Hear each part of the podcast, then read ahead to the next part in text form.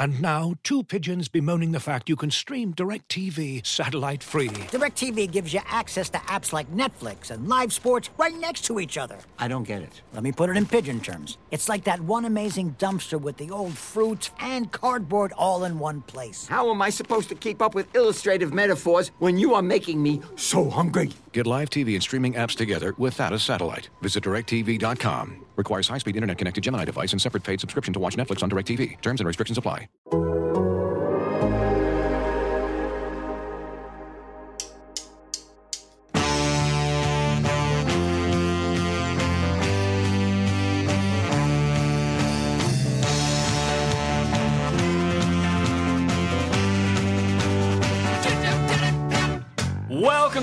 Soccer Show and a little update from the biggest soccer event happening right now the Africa Cup of Nations. 44 games have been played in Cameroon, and the round of 16 stage concluded this week ahead of the quarterfinals coming up this weekend. So now is a pretty good time to check in. My name's Ryan Bailey, and listener, today you're getting a dynamic duo. The other half of that duo, quite a lot more dynamic than me, Graham Ruthven. Hello.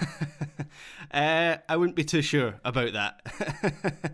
I feel like you're definitely more dynamic than than the Doer Scott on the other end of this line. Okay, I'll say that you're more inf- uh, informative and erudite. How's that? Uh, okay, I'll take that. Fair enough. oh, you took a compliment, Graham. This is a first. I like this. We're, we're off to a good start. Um, uh, we're doing this show. Um, Taylor and Joe are focusing on uh, the CONCACAF World Cup qualifiers as they should this week, of course. Uh, but there's They're been plenty praying. of. Yeah, um, but but um, I think Graham, this tournament Afcon warrants uh, us to uh, go through it. There's been some upsets, some Absolutely. incredible goals, um, a tragic news story. Of course, we're going to talk about that's overshadowed the action. Unfortunately, we're going to get to that. But before we do, to set the table out here, do you like this tournament so far, Graham? I'll I'll I'll say my bit here. Every AFCON, I feel it grows on me a little bit more, and I like it even more. It seems. I'll, I'll tell you the primary reason, Graham, because, and I've seen this th- this point made elsewhere, but this seems like international soccer in its purest form. It's like close to the spirit of the game. That sounds really cheesy, but what I mean mm. is, it's not sanitized. It's not covered in advertising everywhere. There's no gloss and glamour. It feels real. It feels like the fan reactions are real. It feels like the passion is real. And we see these videos on Twitter of, of fans in their relative cities going crazy after victories. You know, there's loads of upsets here. There's smaller nations who are shining. I, I, I just think I'm really impressed with this tournament so far, Graham. Yeah, and it, it's been very enjoyable. I mean, it did start off quite quite slowly. Um, there were a lack of goals in the initial group stage matches. We we were told to expect that. In fairness, you know, obviously a lot of these teams were coming in completely cold. They hadn't had the preparation time that you would normally have before a an international tournament due to uh, COVID and the difficulties in getting pl- players across there before the tournament, and also just the fact that this tournament is taking place mid-season, mid-European season anyway, where a lot of these players are being called up from. But it has been very enjoyable, and I think you're right. It does feel almost like a purer form of international soccer. Um, one of the, the the factors for me in that is that um, you know, with a, with a Euros and a World Cup, those those tournaments are covered to with a, to within an inch of their life. So there's there's not really a surprise factor, you know, in, in in any of the teams or the players. You know everyone. And I hope this doesn't come across as me being ignorant, but just purely because this tournament and a lot of African football doesn't receive that, that same level of coverage, there are a lot of games here where, where I will go in and I, I will not know a lot of the players that I'm watching. I will not know the teams or the managers or how teams will uh, you know set up until they start playing. And so that feels a lot like what people used to tell me about World Cups of the past, where there would be there'd be players that you'd never heard of, and then all of a sudden there's a there's a superstar born, and everyone's talking about this one player, and, and we kind of have lost that from wider international soccer, certainly in, in Europe. I feel so that's quite refreshing in my eyes. I never thought about that, Graham. It's kind of old school. And I think about, say, my dad, who was a massive soccer fan, but he wouldn't have known who was on Borussia Dortmund on any given Exactly. day. And like a kid who plays FIFA knows the whole roster. So it's it's it, it is it harks back in a way, Graham, to how things used to be. And, and I'll admit, I'm, I'm no expert on Afcon as well, but I have learned a lot watching this tournament, and hopefully we can teach a thing or two in this podcast as well. I think um, you, you make the point there about uh, some some games which haven't had as many goals. We've had three penalty shootouts in this round of 16. We've had the eight round of 16 games now already. Um, does that tell us anything? Maybe is is it about parity that tells us, or you know, we all love a shootout and they've been good shootouts, but maybe some lower scoring games, as you say. Yeah, but I think that's that's pretty customary for a, a, a, knockout tournament anyway. You know, mm. that's how you, it tends to be when you get into the knockout stages. I wasn't particularly surprised that the the um, well, I wasn't surprised that Ivory Coast and, and Egypt end, that ended in a draw. I was slightly surprised that there, there were no goals, literally in 120 minutes, given the attacking talent, particularly uh, Ivory Coast have, and, and and obviously Salah on the Egyptian side. We will talk about that game in more depth. I actually think it was quite an interesting game, despite the scoreline. But um, yeah, I, th- I, think it was more the, the, way the tournament started was an, a greater illustration of outside factors rather than maybe what we're seeing now, which, as I say, is is maybe more in keeping with, with what you would see with, from a, an international tournament once it moves into the knockout rounds. Absolutely, you're quite right there, Graham. You're quite right, and we will talk about the Ivory Coast Egypt game a little later on. That that's the one that's kind of been billed as a blockbuster in this tournament. I don't think it busted many blocks, but we'll get to that when we come to it. Um, we we need to start off though, Graham. Th- this is a celebration of soccer, of African soccer, but it has been overshadowed by tragedy this week. Not long after we recorded our weekend review, um, we had the um, Cameroon Comoros game. There was a stadium tragedy there at Olembe Stadium. At least eight killed in a crush outside the stadium, and at least 38 injured as well. There's video showing um, some some fans being crushed at an entry gate uh, uh, before and leading up to that game. Uh, the BBC reporting two boys, aged 8 and 14, among the victims there. Um, officials saying that around 50,000 people tried to attend the match. It's a 60,000 capacity stadium at Olembe, but um, it's meant to be no more than 80% full because of COVID restrictions.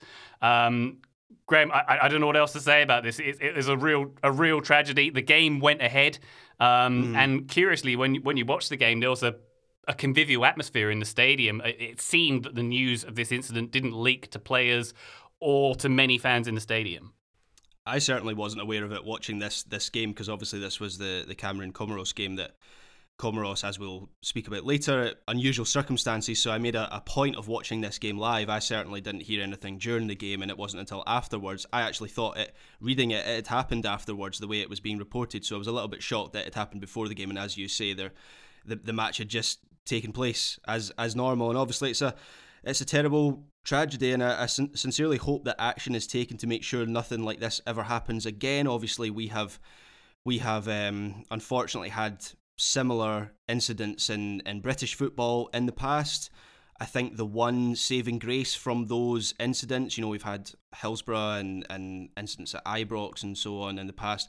The one saving grace has been that changes were made after those tragedies to make sure that, that it, it didn't happen ever again. Uh, widespread changes, you know, fundamental changes were made in the way that stadiums are built in the UK, and, and I just hope that it seems like this was this was due to a, a, a, closed gate that should have been opened. That the president of CAF has said that's the focus of the investigation. So it's maybe not so much to do with the actual structure of the of the venue itself, but I just hope that lessons are learned because it's it's it's heartbreaking to think that people went to a, a, football match to enjoy themselves, to support their team, their country, a moment that should have been about celebration and national pride and everything like that. And um, yeah, they they didn't come home from those those match that, that match, and particularly those uh, two young children that you mentioned there as well. It's it's uh, yeah, it's heartbreaking. Absolutely. Uh, the quarterfinal between Senegal and Equatorial Guinea this weekend was supposed to be at the stadium. That's been moved away from there. They're actually uh, the, uh, the semi one of the semi-finals and the final also scheduled to be there, and they still are scheduled as we record. But uh, they're they're waiting for the uh, conclusion of a CAF investigation committee before they decide what to do with those. Uh, this was the centerpiece um, stadium of the tournament, built at a cost of around three hundred million dollars. Um, so we'll see how this unfolds. But as you say, Graham, a person should never go to a game and not come home again. So our thoughts to everyone um, involved in this tragedy uh, we uh, it almost feels trite and unimportant to talk about the soccer, to yeah. be honest, Graham. But we we do have the eight games which we're going to discuss here at this point. Um, there were a couple of games we did talk about on weekend review already. We'll quickly go through those, including one where one of the potential favourites, Nigeria, uh, went out to Tunisia one 0 here. Um, a theme I noticed in the stadium, Graham: questionable bobbling surface of the field, um, but uh, plenty of action on that field. Yeah, and uh, I, again, I would just like to apologise to any Nigerians listening for Taylor and I jinxing Nigeria uh, because just days before this match, we had both said that we thought they were the favourites to win the whole thing, um, and I would have put uh, good money on them to certainly get through this match. It was it was strange watching this match from Nigeria. It felt like they just played within themselves the whole match. Um, the chances just never really came, and when and when they did come, like the, the late opportunity for Umar Sadiq, um, he missed it. You know, he, he he gets the he gets played through. The goalkeeper comes slightly out. He gets the shot away. He should probably find the far corner of net, and it just dribbles wide. And I, I think I said in weekend review when he when he missed that opportunity, you just get a sense that it's not going to be Nigeria's day. And uh, did a, a, very good job of, of taking their opportunity when it came. There was a good structure to them. It never really felt like they were overwhelmed much in this match. And uh, obviously, Alex Iwobi doesn't help matters for Nigeria mm. uh, either by getting a red card just moments after he comes off the bench. I don't understand. I understand he he didn't make a tackle as such, but he did that thing that a lot of players do where he kind of shields the ball by putting his leg out and stamping it down. It's something that I've noticed Paul Pogba does quite often, and I, I just I I never really understand it. It feels like you're sort of asking for trouble. You are, I, in my opinion, in a lot of cases, you are endangering an opponent. I think Iwobi did that here, so I don't have much sympathy at all, um, and that didn't help matters for Nigeria. That was a yellow that was upgraded to a red as well. So we yeah. had we had some extra drama with the Iwobi sending off there. Tunisia missing um, seven players through COVID as well, and did uh, defend very impressively in this one. The other game, Graham, from this would be Sunday. These two games took place. Burkina Faso won, Gabon won. Uh, Burkina Faso going through seven six on penalties, despite Gabon wearing Brazil's colours, Graham. yeah, not not a guarantee of international uh, football success. Certainly not recently for Brazil. Anyway, it's been a while since they actually won one of these uh, international tournament things. But yeah, th- this game in my memory will be the Bertrand Traore game, just mm. because it was very much a, a match that he defined. We saw both sides of his game. Obviously, someone that we have watched a number of times in the Premier League and in uh, Ligue 1 as well when he was there. Um, and he misses a penalty in the first half from this game, smashes the crossbar, and that felt like a very Bertrand Traore thing to do. And then moments later, he gets released in behind the the, the back line, the Gabon back line, and he finishes underneath the goalkeeper. A, a, good moment of quality, and he's also capable of that sort of thing as well. So it's difficult to to know what you're going to get from Bertrand Traore. And then obviously you had the late goal from Gabon in, in stoppage time, which ultimately sends this to uh, after extra time, of course, sends this to to penalties. And then you had one of the the wildest penalty shootouts that I think I have. Uh, I have ever seen. It was a very peculiar show because a lot of the penalties were excellent, and then some of them were absolutely dreadful, and then there were some good saves, and then there was some really bad goalkeeping as well. So it was a bit of a mixed bag. Five misses, Graham, and a seven-six. That's quite a lot. That's a ratio, isn't it?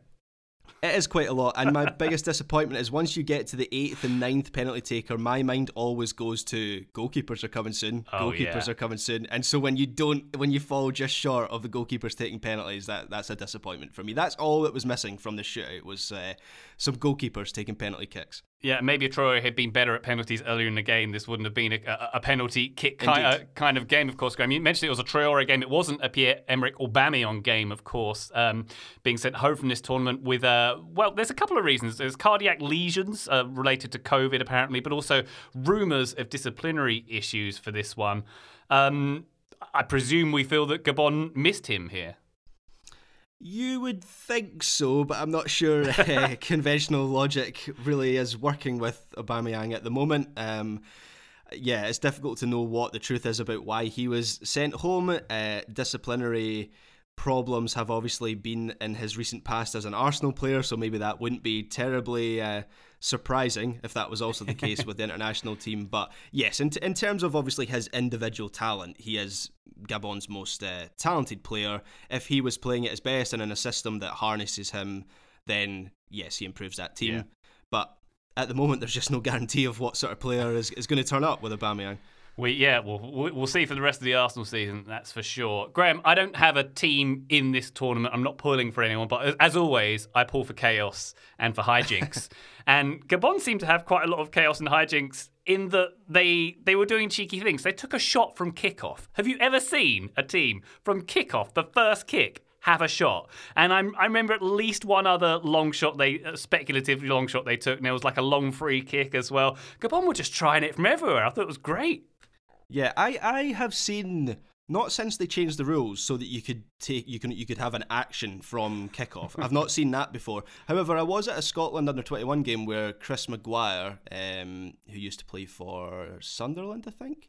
Anyway, the the pass is played to him within the centre circle, and he he actually scored from like that's the closest thing I have seen from uh, to a, a shot from kickoff. But yeah, not a not an NFL style, just sort of boot, punt down the, the pitch from uh, the first action of the game. No, I don't think I've ever seen that before. I love it. I think, what if more teams did that? I think you, you catch them on the way. There was a season when it was a season when my team Wimbledon were relegated from the Premier League, and it just I can remember like kicking off after conceding a goal at least three or four times, having a shot from the centre circle, and it didn't work any of those times. But maybe, maybe teams should do that more often. Yeah, I mean the problem with this is as soon as one team scores from it, what's you're going to have the same uh, scenario where you know how you get the sleeper behind the wall now, and oh, now yeah. nobody nobody scores from a low free kick under the wall. All it takes is one person to score from kickoff, and then all of a sudden goalkeepers, like opposition goalkeepers, are just staying in their net like from kickoff, and they're never getting caught out. So it feels like it could be a one and done sort of situation. Uh, no, hey, I'm, I'm okay with that. Are you not okay with that? yeah, okay. Yeah, why not? Let's uh, have it once. Let's give it a shot. Uh, come on, soccer. Give us more uh, shots from kickoff. Uh, Graham, plenty more round of 16 games to talk about. We'll get to it in just a second after this break. Today's episode is brought to you by our old friends Mack Weldon. Wouldn't it be nice if we could have things both ways, like a zero calorie cheeseburger, internet ads in March that weren't just reminders to do your taxes, a dog that never needs walking after midnight when it's cold, a Manchester United that is consistently good instead of their current scattershot approach? Well, we tend to think of clothing as an either or situation as well. People think looking sharp means starchy Oxfords and stiff chinos rather than effortless comfort. But it's possible to have it both ways. Mack Weldon makes timeless apparel with modern performance fabrics for guys who want to look and feel sharp without sacrificing comfort. From their light as air underwear to innovative anti odor tees and versatile yet comfortable pants, Mack Weldon has a full range of clothes that never go out of style. I got a few things recently, including a long sleeve polo, which I love, uh, maybe the most comfortable t shirt, which I also love, and my new favorite sweatpants, the Ace sweatpant. It's exactly what I described above comfort and versatile, but still stylish. It's the type of sweatpant I can wear to pick up my kids from daycare and not think, I'm now wearing sweatpants in public. The other parents will judge me. Now I just think, judge away, nerds, because you will never be this comfortable unless you're also wearing a pair, in which case, high five. Mack Weldon is not flashy. It's just classic, always in style, and made from the world's most comfortable performance materials. They're designed to fit both your style and the demands of modern life. So get timeless looks with modern comfort from Mack Weldon. Go to mackweldon.com and get 20% off your first order with promo code TSS. That's M A C K W E L D O N.com, promo code TSS to get 20% off your first order. Thank you to Mack Weldon for sponsoring today's episode. This episode is brought to you by Michelob Ultra, the official beer sponsor of the NBA. Want to get closer to the game than ever before? Michelob Ultra Courtside is giving fans the chance to win exclusive NBA prizes and experiences like official gear, courtside seats to an NBA game, and more. Head over to michelobultra.com slash courtside to learn more. Total Soccer Show, welcome back. We are talking AFCON round of 16. Graham, uh, let's go with the GGs. Guinea nil, Gambia one. Maybe two sides here you might not have expected to see in the knockout round. Certainly not Gambia here. Um, in Bafoussam. Oh, by the way, I've talked about bobbly pitches. This one was the best pitch I've seen. Worst camera angle, but best pitch. Do you agree, Graham? Yeah, and in the context of uh, of AFCON. I mean, I, I, don't think it was quite the Emirates um, or the Bernabeu, but yes, it, it, does seem like. Look, I'm a, I'm a Scottish football fan. I am uh, very familiar with uh, bobbly pitches, as I would imagine you are, Ryan, mm. as a lower league fan as well.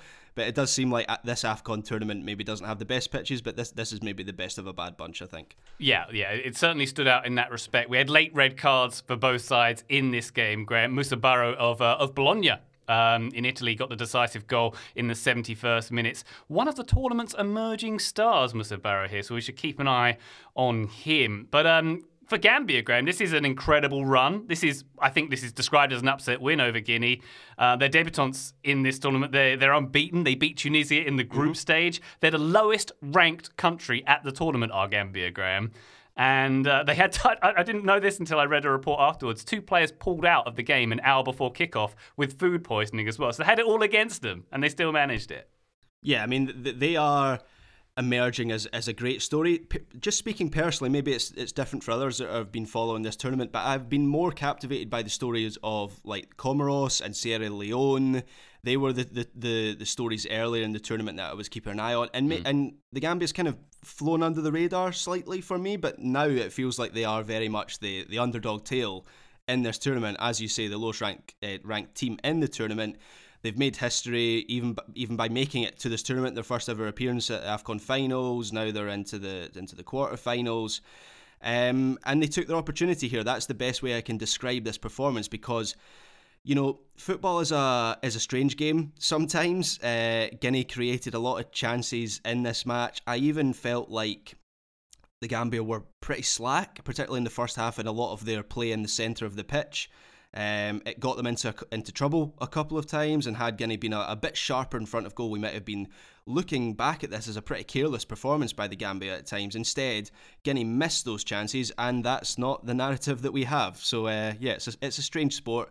I thought the the Gambia goal, the the Musa Barrow goal that um, you mentioned Barrow earlier, he takes this so well it's basically their first and only chance of the whole game. So that's maybe a bit of context in that his concentration, he's had to, he's he's not had a lot to do the whole match. He was fairly energetic. He did see some of the ball, but in terms of chances in front of goal, not a great deal for him to do. But when the chance comes, you know, the first touch from Barrow is what makes it. He, he takes, uh, he controls the pass 20 yards out. He has the awareness to recognise that he's been closed down. A defender's stepping out to, to close him down. He, he realises there's a bit of space in behind. He takes what initially looks to be a slightly large touch, but then you realise it's perfectly weighted for him to burst into the box past the defender.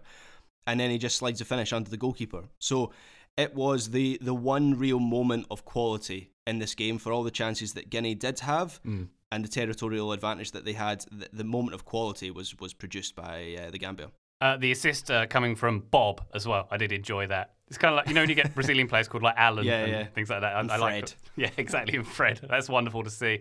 Um, Guinea sort of I couldn't quite work out what formation they were doing here. Look, uh, um, WhoScored has it down as a 3 1 4 2. I suppose it's a back five, uh, maybe trying to overload the midfield here, but it did not work for them here, Graham. The Gambia, they've got quite a tricky game coming up on Saturday in the quarterfinals, though. Just the host Cameroon up for Gambia next. So, so I'm not sure how long this fairy tale is going to go for them. What do you think?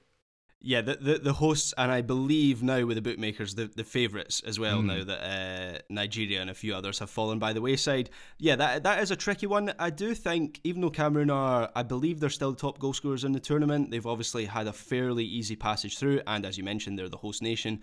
But it, it does feel like they're I think we're going to speak about them a bit a, a, bit later on in the pod, but it does still feel like they're playing within themselves a little bit. So mm. I. I wouldn't totally rule out a shock, but it, it would be a shock if the Gambia were to win that one. It definitely would. Why don't we turn our attention, Graham, to the Cameroon game? We mentioned it a little earlier. This was where the tragedy occurred at Olembe Stadium. It was Cameroon 2, Comoros 1 in the end here. The victory for the hosts was a little more narrow than they might have hoped when you look at the balance of play in this one. And we mentioned this at the weekend, Graham, but Comoros is a tiny island near Madagascar. I think you got um, you, you answered the quiz correctly when I t- tested you on that.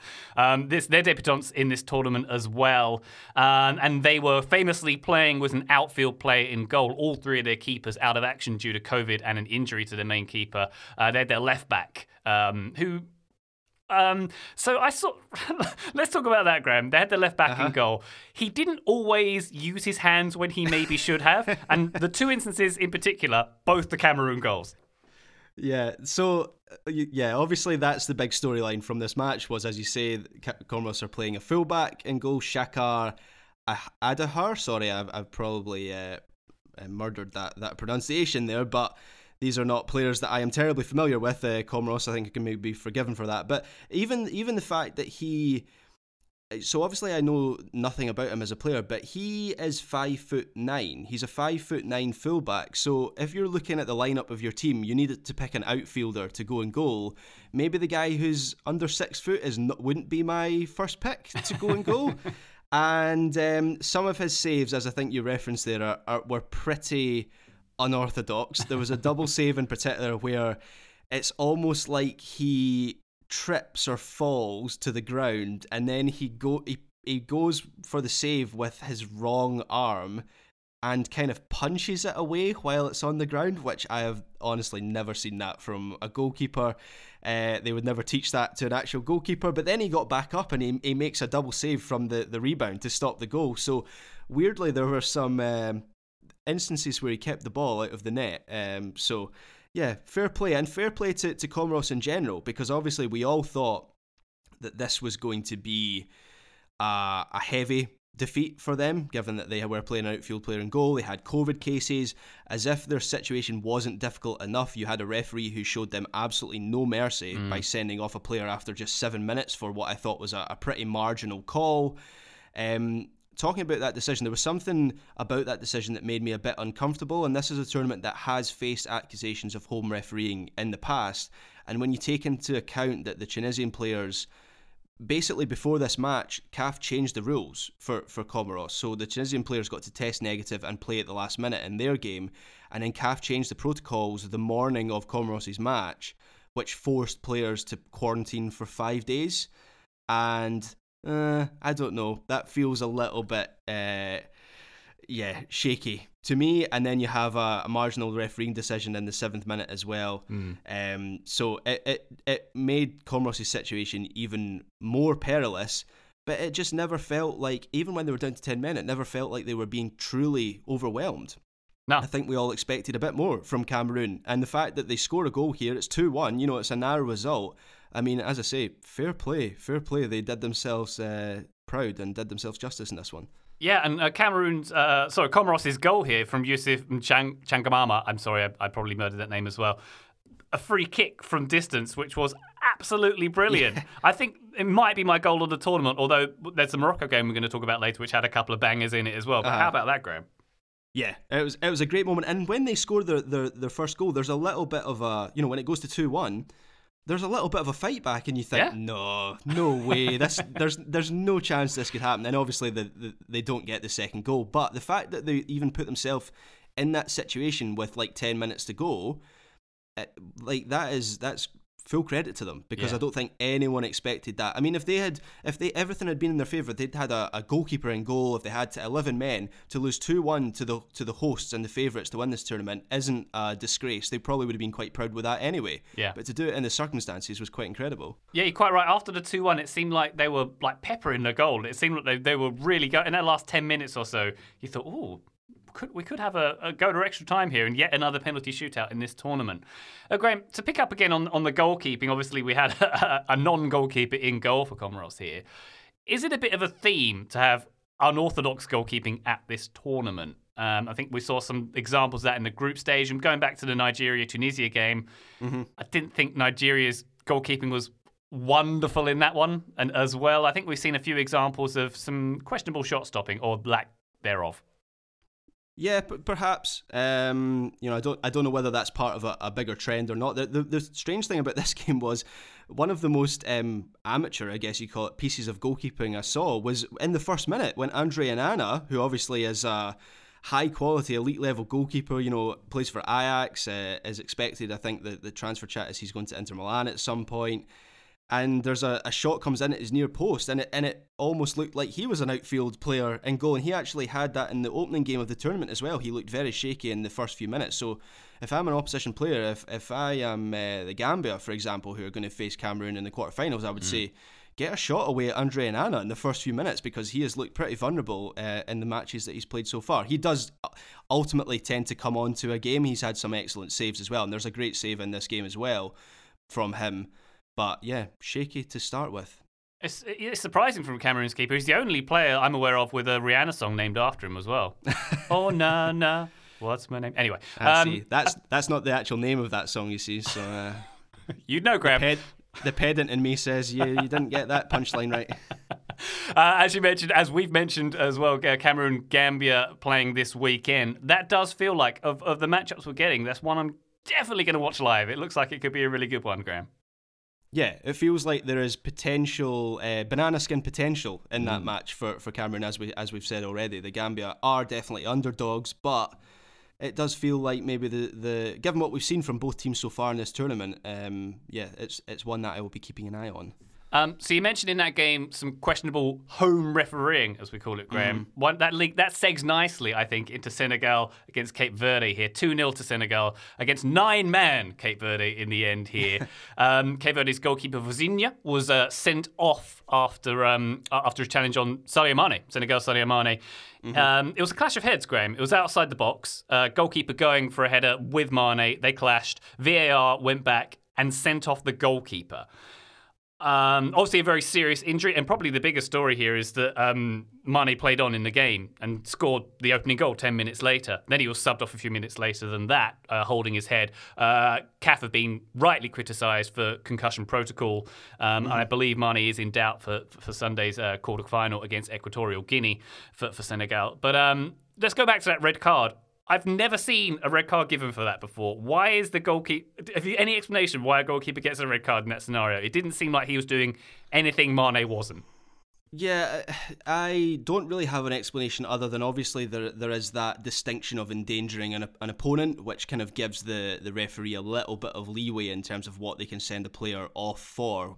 That that's how you. It doesn't always have to be a, a tackle for a player to get sent off. But I I, I agree with you. It, it felt it felt peculiar um, for the goalkeeper to be sent off. Obviously, he is he's just gone for. I mean, he wins the header, doesn't he? The goalkeeper wins. The, I think so. Yeah.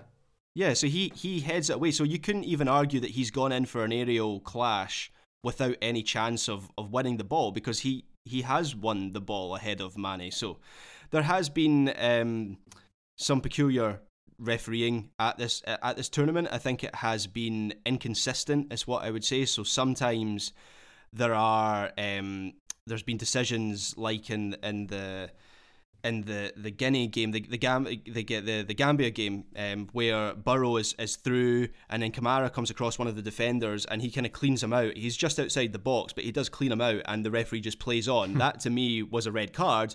But then the threshold for other incidents, particularly for yellow cards, we've seen a lot of double bookings in this tournament. Yeah. And so the threshold feels low in other instances. And actually, we've had 13 red cards in this AFCON tournament so far, which is is, is more than the last four AFCON tournaments Wow. combined, which is quite incredible and even more incredible given that we're only entering the quarterfinals. There's still a lot of matches to come. So I don't know what the, the briefing has been. Obviously, the referees before an international tournament they get they get brought together by the national by the confederation in this case CAF and they get kind of told things to look out for there's always slight changes to the rules and I don't know what their briefing has been but it feels very very inconsistent to me And and just before Vozinha, the goalkeeper, was sent off, well, uh, half an hour before, the midfielder Patrick Andrade was sent off for Cape Verde as well for a foul on Gueye, uh, which was once again a VAR decision. So I wonder if the VAR is just. Um, Maybe just reading a comic book, just saying, "Yeah, it's a red card. Yes, a foul. Whatever, whatever." They're not even looking at the screen. I don't know what's going on there, but it's it is uh, very monastic. We'll call it, Graham. The uh, the the refereeing standards, and actually, I think the commentator on beIN's feed in this game made comments to the effect of, you know, it's too it's too much. It's against the spirit of soccer. This um this refereeing, and it's not letting not not letting the game flow. Too many cards. Uh, I can understand that because it, it does, you know, it makes this less of a contest when there's nine men playing against 11 for a good 35 minutes of this game, Graham. Yeah, absolutely. It kind of spoils the contest a little bit. I did I did think this was better than Senegal, but obviously when you're playing against nine men for so much of, of the match, it's difficult to sort of gauge where, where they are. You know, where were they better just because they were better, or were they better because they were you know, they had a two man advantage for thirty minutes of this match. So it, it does it does make things difficult from a judgment point of view. Obviously, looking at the performance of Senegal in this game, they'd, they'd scored just once in three group stage games before that. We had spoken about how they hadn't um, really they hadn't scored an open play goal because that one goal had come from a, a, a penalty, and so that was one thing we wanted to see from this match. And and I do think. Again, as I say, it's difficult to make a judgment against nine men, but I do think this was slightly more like it from them.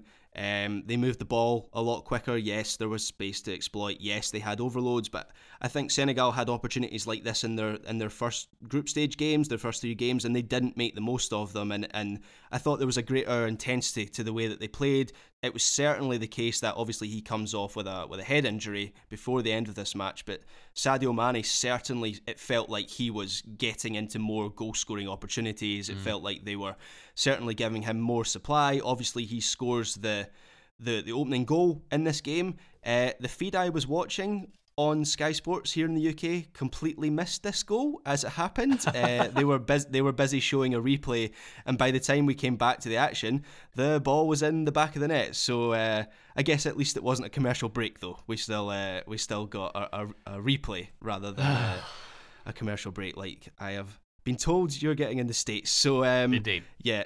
Um, but I, I I thought it was better from Senegal, but as I say, repeat myself a little bit, it's difficult to gauge it truly given the circumstances. It is wild that a team is in the quarterfinals of a tournament having scored three goals in total. Uh, we should reflect on yeah. that for a second for sure. Um, but uh, uh, Bamba Dieng, I thought was wonderful. I think you mentioned that, Graham, coming on as a, a 70th minute sub here. Uh, massive impact. He, he, he uh, before he scored the second goal, he hit this rocket of a shot that hit the side netting, which I think most of the stadium thought went in. It, it looked like yeah. it was about 200 miles an hour, that shot. That was, I, I, I, thought it was in. Very exciting from Dieng in this game, too. Yeah, and there's and there's been a a number. I think we're probably going to talk about some of our goals of the tournament. I know this wasn't a goal, but just talking about like sledgehammer shots, mm. there has been a lot in this tournament. And had that found the back of the net, that would have that would have been up there as yeah. one of the the most uh, eye catching goals we've seen so far. Indeed. And talking of eye catching, Graham, kit watch for me, Senegal, if I'm going to buy any kit from CAF, uh, from this tournament, excuse me, from AFCON, it's that. The green with the lime green trim. That's for me. Yeah. Yeah, yeah. I, I, mean, it's a it's a nice kit. It's not at the, it's not at the top of my list, I have to say, but it's it's a nice kit. It's got like a nice kind of pattern through it as well, through mm. the green, doesn't it? Yeah, it's it's a nice one. What's I top of your that. list? I think top of my list was the Zimbabwe one um, oh, that we oh, had yeah. earlier in the tournament. Yeah. I also had Cape, Cape Cape Verde, the, the blue with the, the, the gold trim that they, they wore in this game as well was actually quite high in, in my list as well. That's so. true. That's true. A good kit. I think it's pretty pretty pretty strong kits across the board. To be honest, yeah. I, I like the Mali one as well with a big eagle on the front of it. yeah, some very good stuff on show here. Uh, as I mentioned on Sunday, Senegal will be facing Equatorial Guinea. I think I mentioned that Senegal were my guys to go all the way here, Graham. Yeah, Do you feel you any differently? I feel like your tip might have been better than Taylor and I's. well, it certainly was because. Uh... yeah, you're still in the tournament. yeah, um, yeah I, Senegal. It feels it does kind of feel like they're Portugaling their way through this yes. this tournament, which is no bad thing. It, you know, they they haven't. I mean, they still haven't conceded a goal, haven't they? That's right, because they haven't conceded yeah. a goal in the group stages. Two 0 here, yeah. So they haven't conceded a goal yet, and uh, that's quite a good quality to have in knockout football. So yeah, I think your tip's looking quite good. Koulibaly, Mendy doing their jobs in the back, we should say, mm-hmm. Graham.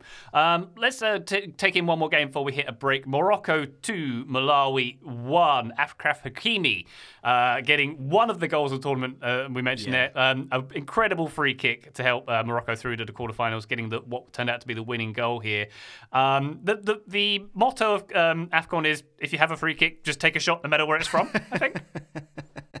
yeah, certainly in the case of uh, Achraf Hakimi because he's scored two of these in this in this tournament so far. And I, and I think just in general, obviously in terms of his standing in the club game, we all know that he is a, a world class player, and I think he's maybe the best player in the whole tournament. Tournament in terms of his individual talent that we already know of. Obviously, he's a key player for for PSG. Won the title with Inter last season. Was great for Dortmund. Has played for Real Madrid. He's got quite the CV. But even by that standard I think he's living up to his billing for Morocco in this tournament. I think he's maybe been player of the tournament for me so far. As I say, he's now scored two stunning free kicks. I think the one he scores in this game was even better than the, the first one mm. he scored. The just the power in yeah. it, but not at the not at the, the cost of accuracy because obviously he just finds the top corner here from long distance. So um, first one he scored was against Gabon in the group stages. He's now the first person to score two free kicks in a single AFCON tournament since 2008. It's only the quarterfinals, so he uh, could still rack up uh, at least a, a, couple more in the next few matches. And it's not just in the goals he scored, I think it's in the way he's been playing in general for Morocco during this tournament. As I think I've said before, he is a, a one man one man right wing. You can leave pretty much everything to him over there, and his mobility and his output. He just gives your team such an advantage. It's on, you know, it's about his right foot when he you know, obviously scores his free kick with his right foot. It's about his left foot. He hits the post in this game with a, a left footed shot. It's about the way he can go on the outside. It's about the way he can come inside as well, and he did a lot of that in this in this match. He was having great success in driving through the middle, sort of João Cancelo style.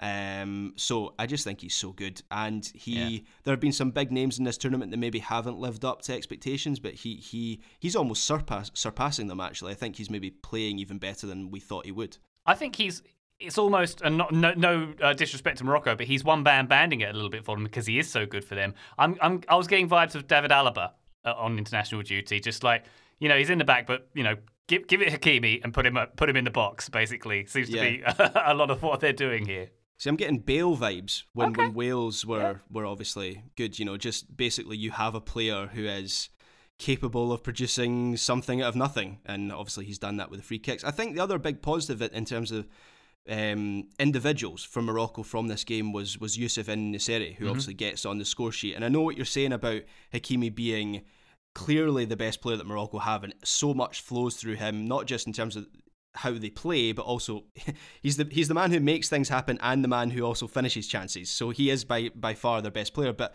I think En-Nesyri has the potential to be one of the best goal scorers at this tournament, one of the best centre forwards anyway. Wow. And this was maybe the first time that we have we've seen that.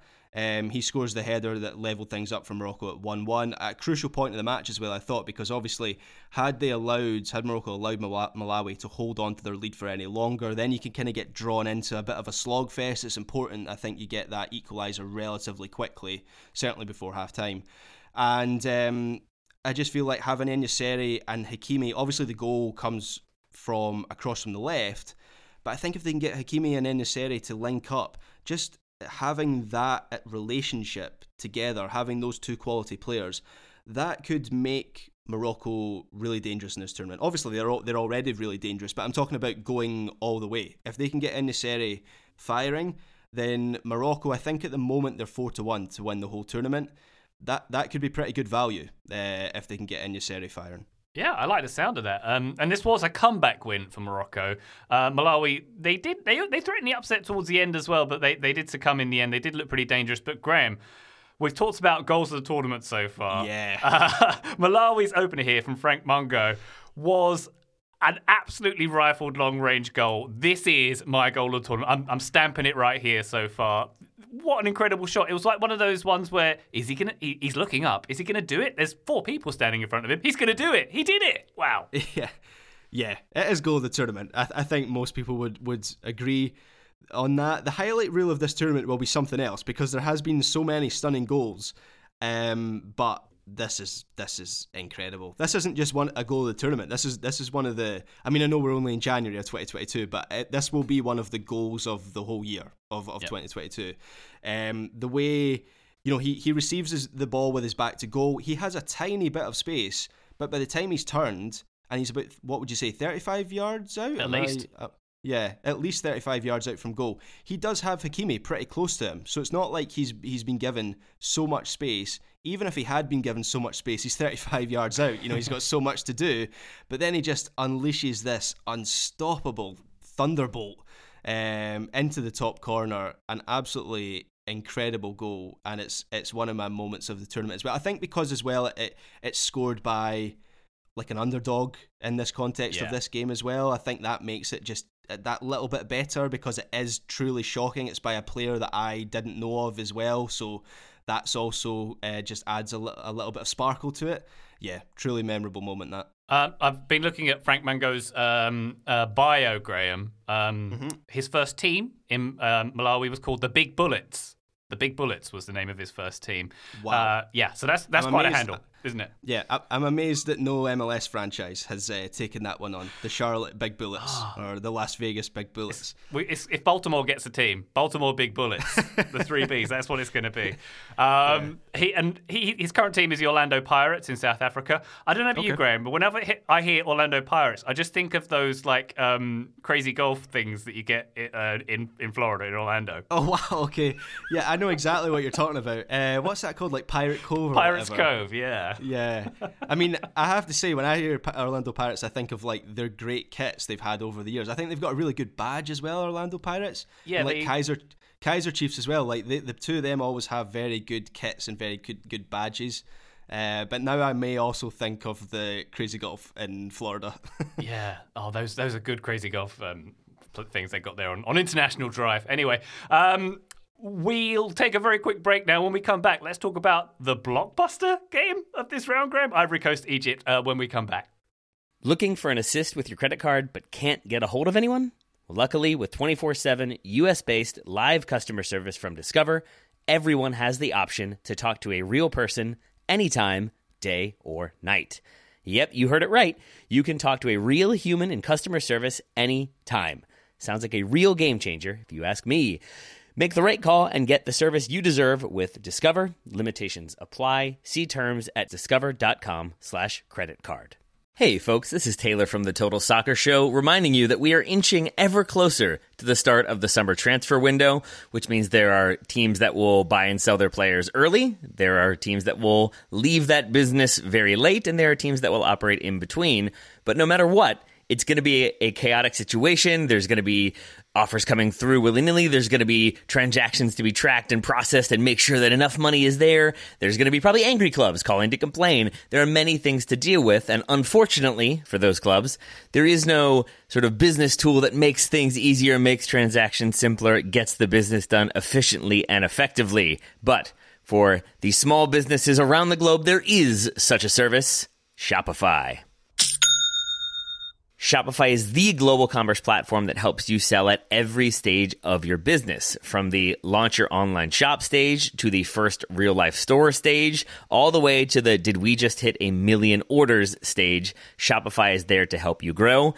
Whether you're auctioning autographed apparel or selling sleek kits, Shopify helps you sell everywhere. From their all in one e commerce platform to their in person POS system, wherever and whatever you're selling, Shopify's got you covered. Shopify helps turn browsers into buyers with the internet's best converting checkout, up to 36% better compared to other leading commerce platforms. And you can sell more with less effort thanks to Shopify Magic, your AI powered all star.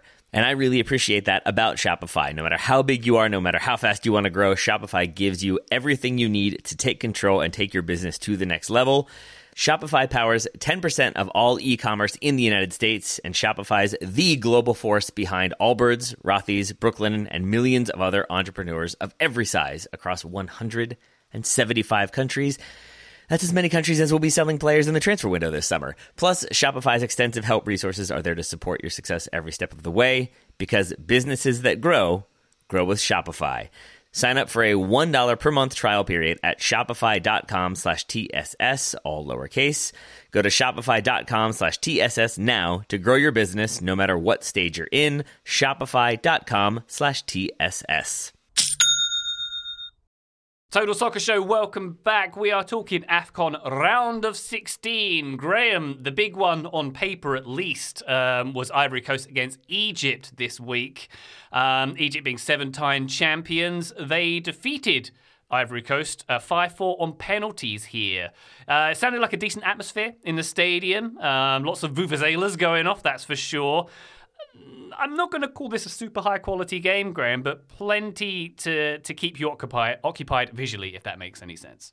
Yeah, I mean, I think we all, as you referenced we all expected this to be the blockbuster match of the last 16. Certainly, in terms of the matchup, it was the one that stood out the the most, given that these are two heavyweight nations, two teams with uh, a lot of talent, two teams that may be expected to go far in the tournament as well. But I, I think it's fair to say that the match itself was was a bit of a letdown. Um, it wasn't the worst match in the world. Uh there were some good moments. I certainly have like quite a lot to talk about from this match, despite the fact there were no goals in 120 minutes.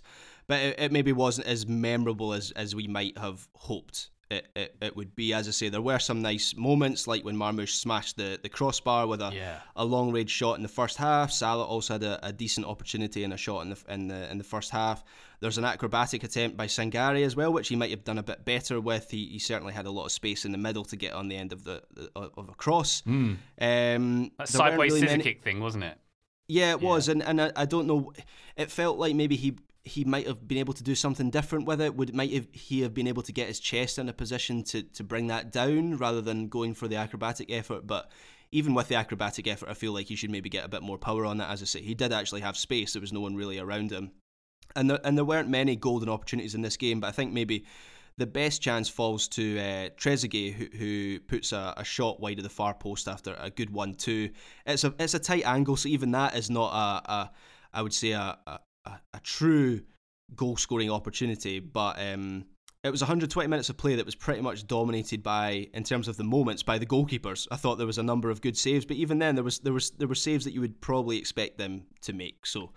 In terms of attacking quality, it was a bit of a letdown, particularly with Ivory Coast. They have one of the, the best front lines in, in, in the whole tournament, and then you have Salah on the Egyptian side as well. So we might have expected a bit more. Indeed, yeah, certainly in, in terms of goal scoring quality. In terms of quality on the field, Graham, I've, I must admit I've been a bit sneery about the surfaces, the playing surfaces here.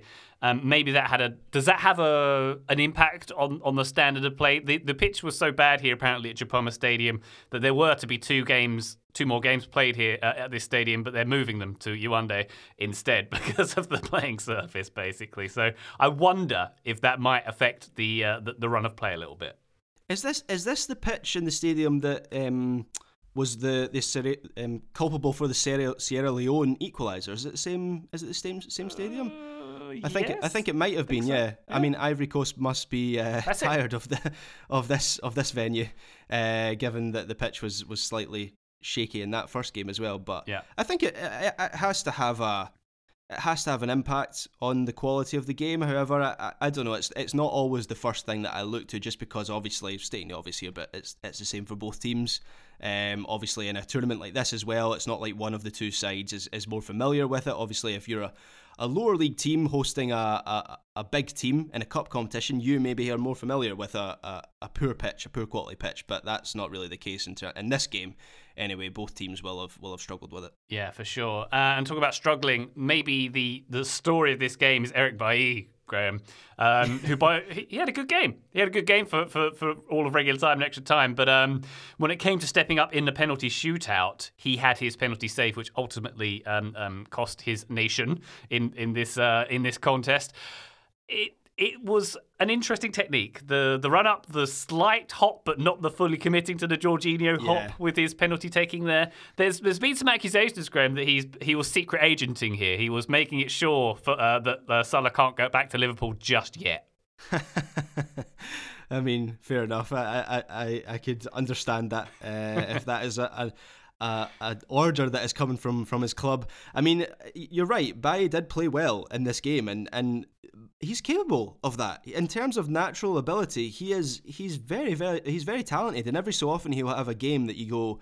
He could potentially be one of the best centre backs in the Premier League. Every so often he puts in a game like this, and uh, as you say, he's he, he played well here, but y there's still that sneaky feeling you get that there's going to be an Eric Bailly moment at some point. And when he stepped up to the penalty kick, and I was watching this one, I, I just knew, oh no, this is going to be the moment. And I can't I can't recall if I've ever seen Eric Bailly take a penalty kick before, but this is exactly how I envisaged he would take a penalty. It was a very Eric Bailly spot kick where he tries something, but he's not fully sure of himself. He doesn't quite know if he can do it. I don't. It doesn't look like he's ever practiced that technique before. And uh, sure enough, he did not pull it off, and it cost his team ultimately. It did. And Mo Salah was the one who made him pay, taking the I'm going to call it the Ronaldo penalty, the fifth penalty, Graham. Um, I think if you was it Euro 2012, was it Spain Portugal, Yeah, I think where so. Ronaldo That never took right. he never took a, sh- a penalty in a shootout because he was down for fifth. Because he obviously wants the glory of getting the winning sh- uh, shootout goal, such as the opportunity with taking the fifth penalty. But you know, convention would say put your best players first in the shootout, so you get some goals on the board before you get to penalty number five. But it worked out for Mo Salah here, who combined like power and pace because he's Mo Salah. Yeah, I, I as a neutral, I think I think it's great fun when a player who is the best player of the team takes the fifth penalty. But as a, as a manager and as a fan of that team, I wouldn't like that at all. I'm I'm very much of the opinion just put your best penalty takers first, get into a position where you are ahead in the shootout, and then take it from there. So yeah, I, I am I don't want to come across as doer, but yeah, I'm not a fan of that. But I, I thought Salah in general in this game had a, had had a good match. Um, and we've spoken previously on the pod about how Egypt they weren't quite all there tactically earlier in the tournament, but I thought this was a um, there was a much better tactical balance to their play in this match. There was the usual 4-3-3 formation we've seen earlier in the competition, but I thought Egypt were a lot more proactive in terms of their, their play out of, of possession.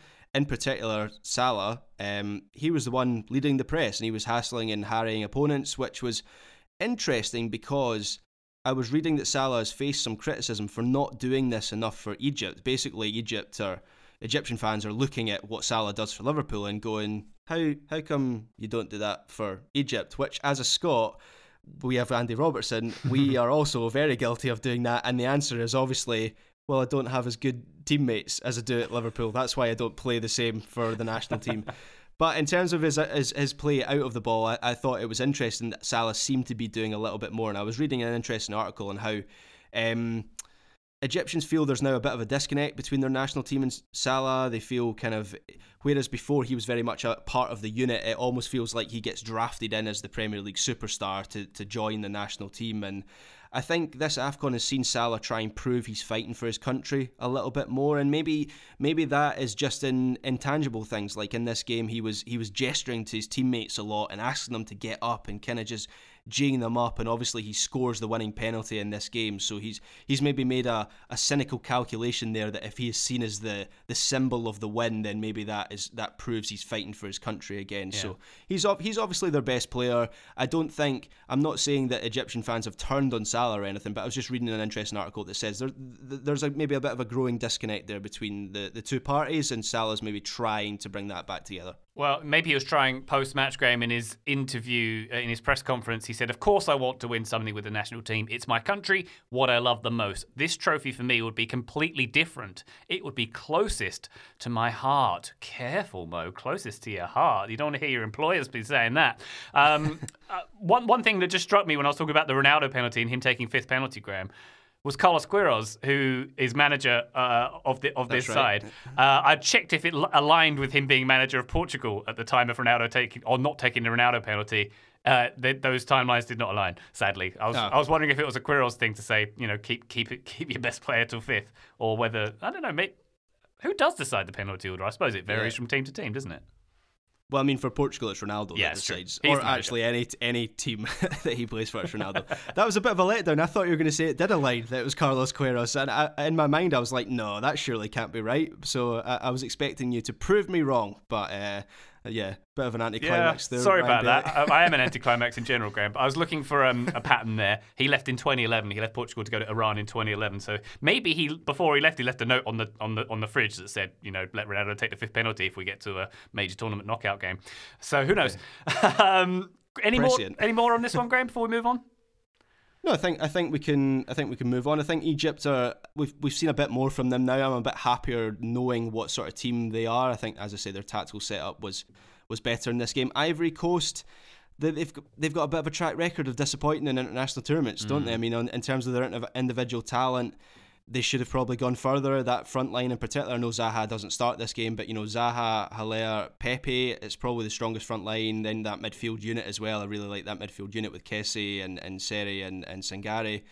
Um, yeah, a disappointing tournament for them. I, I expected to see a bit more, but that seems to be the trend with Ivory Coast. Indeed. Well, on Sunday, Morocco will be facing Egypt, uh, a Northern African derby. No, they're, they're actually geographically nowhere near each other, I think. So let's, let's not call it a derby, but they are both in Northern Africa. Moving on swiftly, Mali nil, Equatorial Guinea nil is the uh, final game we're going to talk about from this round. Equatorial Guinea going through on the third penalty shootout of this round. They went through 6 5 on penalties. Um, Equatorial Guinea, um, a giant killing. I've seen this described as Graham. Yeah. Mali being the big favourites here. Um, you know, they beat Algeria and, and, and, Sierra Leone in the groups as well. Um, a good little run from Equatorial Guinea.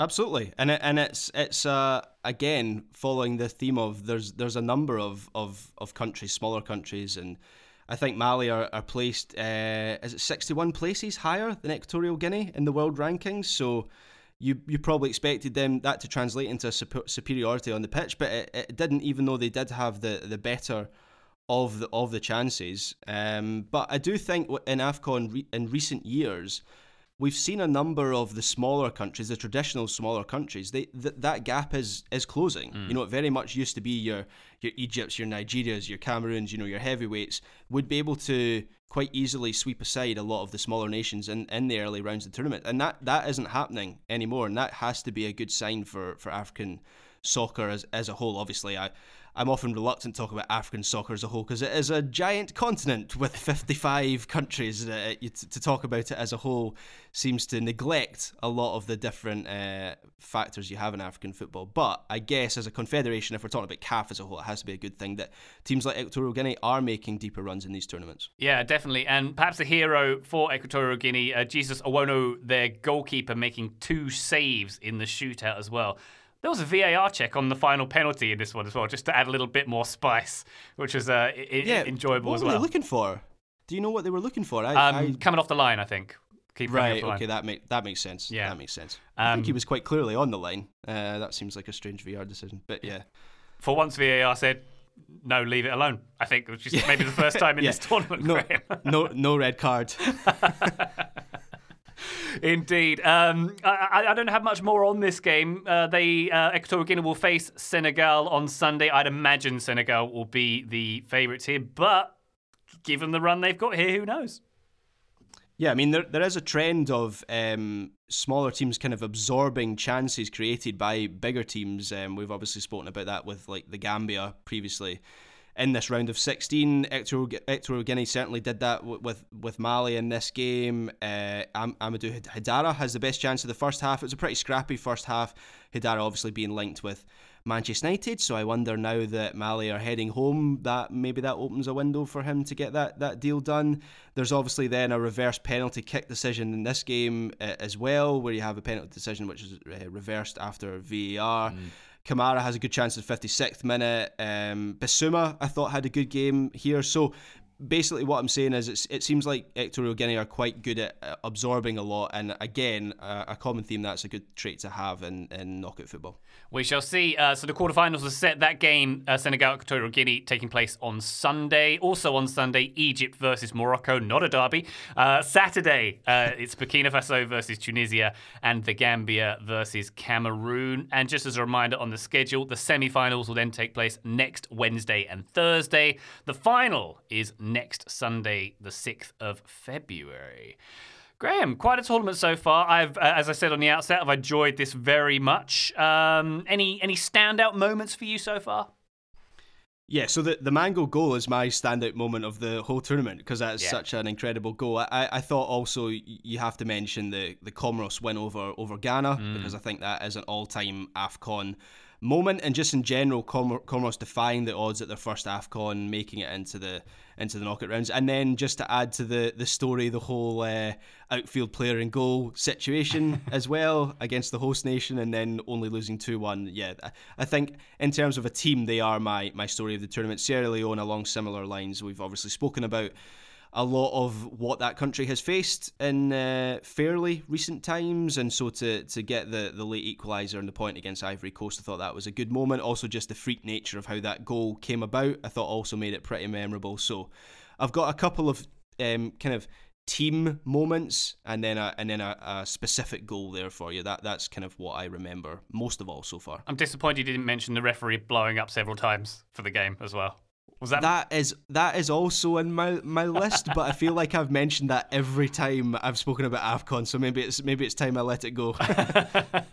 Fair enough. And um, any any players, perhaps Graham, that you'll see um, emerging and maybe getting a big contract at some point at a at a big European team or something like that.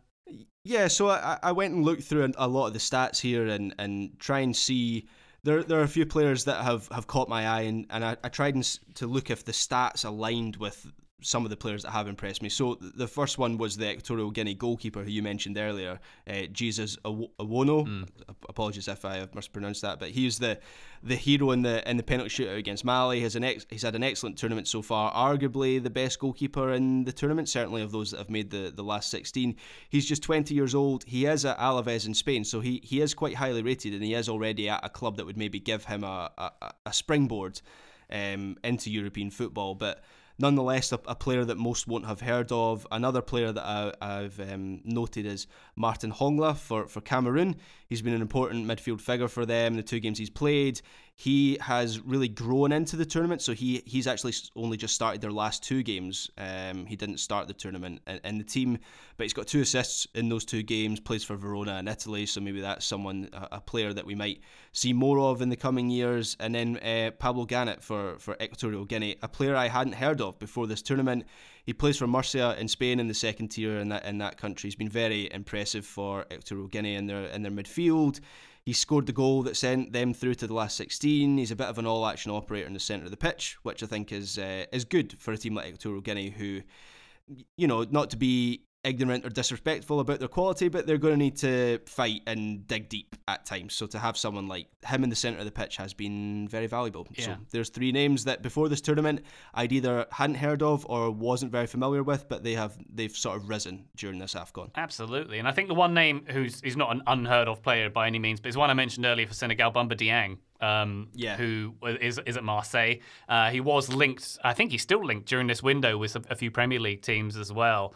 Um, but he, he's only 21 years old, and just seeing that impact he came on and uh, uh and had uh, as a, as a sub in this round of 16 game. I know it's just one isolated game and it was 20 minutes, but I was pretty blown away by him. Quite unlike any player that I've seen uh, in this tournament so far. So I'm excited to see whether maybe this summer or so if, if he moves to a, a no disrespect to Marseille, but a, a, a higher caliber club maybe. Um, could, could you to see Wimbledon. that coming? To Wimbledon. Well, maybe to Newcastle, who'll be in the championship next year. Maybe that. Zinger. Indeed. On that note, Graham, why don't we wrap this up? Uh, um, I think that's just about. Oh, one thing I was going to mention is that the CAF World Cup qualifiers.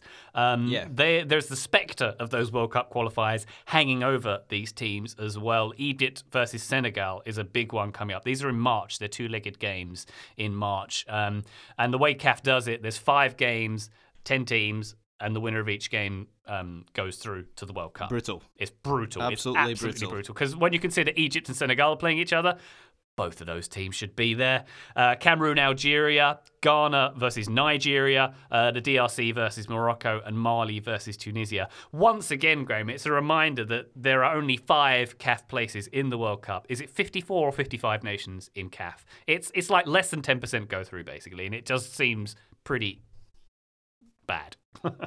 yeah, yeah. Uh, no, absolutely. It's it's completely brutal. I also have an issue with so when you mentioned there the the the matchups that you have and some of the teams that are facing each other. I mean, even if you've got only five qualification spots to hand out, there's surely another process that mm. can be done that that maybe means we're not having these really high quality teams facing each other so that we're missing out on a lot of those sides. I don't know whether I mean, I understand there's 55 nations in CAF, so there, there's a lot of teams you couldn't have a league table of 55, but I, I don't know whether a, a, sort of more of a CONMEBOL style where you have larger league tables and you take the, the top, you know, you have you, you employ more seeding based on world ranking. I don't know. It just feels like maybe there's a better process out there, even though I think we can all agree that CAF should probably have more than five qualification spots, and that's one of the, the the few plus sides I think of having a larger expanded World Cup, which we're obviously going to have for 2026. Yeah. Is that I think has it been confirmed yet? But I, th- I think the idea is that CAF's going to get a lot more places, which is a good thing. I believe that is the case, Graham. Yes, but for this World Cup in Qatar, one of Mohamed Salah and Sadio Mane will be there because Egypt versus Senegal there. But that's the future. That's coming up in a couple months' time. Uh, but we have uh, more Afcon games on the horizon. We'll be covering them, of course, on Total Soccer Show. But for now, Graham Ruthven, thank you very much for being more dynamic than me in this duo. Always a pleasure, Ryan. Indeed. Listener, thank you very much for listening. We'll be back soon on the feed. But for now, bye.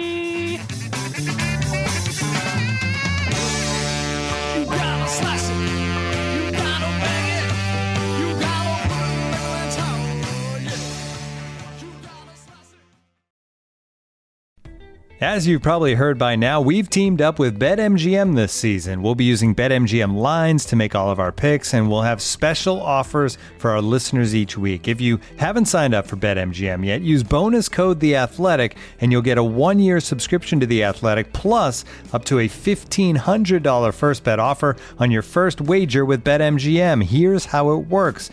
Download the BetMGM app and sign up using bonus code The Athletic.